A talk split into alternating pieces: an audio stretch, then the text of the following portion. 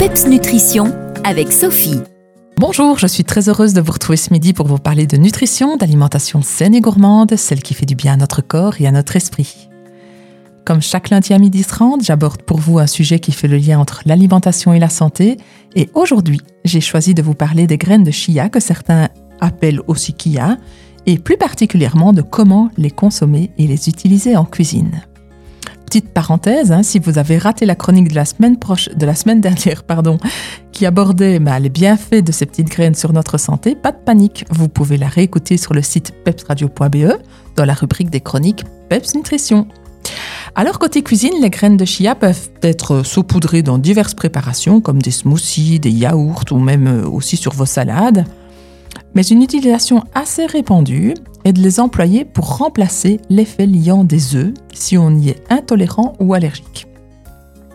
Alors comment fait-on en pratique? Eh bien pour chaque œuf à remplacer, on mélange une cuillère à café de graines qu'on va moudre avec 3 cuillères à soupe d'eau à température ambiante. On mélange le tout, on laisse reposer pendant au moins 15 minutes avant de les intégrer dans la préparation. Si on les réduit en poudre en les mixant, elles peuvent remplacer une partie de la farine ou bien encore épaissir des sauces, des soupes, euh, des veloutés ou d'autres préparations liquides. On peut aussi en faire un dessert ou une collation à part entière. C'est le fameux pudding de chia dont on voit régulièrement des publications sur Internet, etc. Alors comment est-ce qu'on met ça en pratique? On compte plus ou moins 4 cuillères à soupe de graines par personne qu'on recouvre de lait végétal d'amande par exemple. Alors on mélange, on laisse gonfler les graines pendant un quart d'heure si la consistance vous semble trop épaisse, vous pouvez ajouter alors un petit peu de lait d'amande. Si pas, ben, vous laissez comme ça et puis vous garnissez en déposant par exemple par-dessus des morceaux de poire crue ou cuite ou d'autres fruits hein, que vous souhaitez.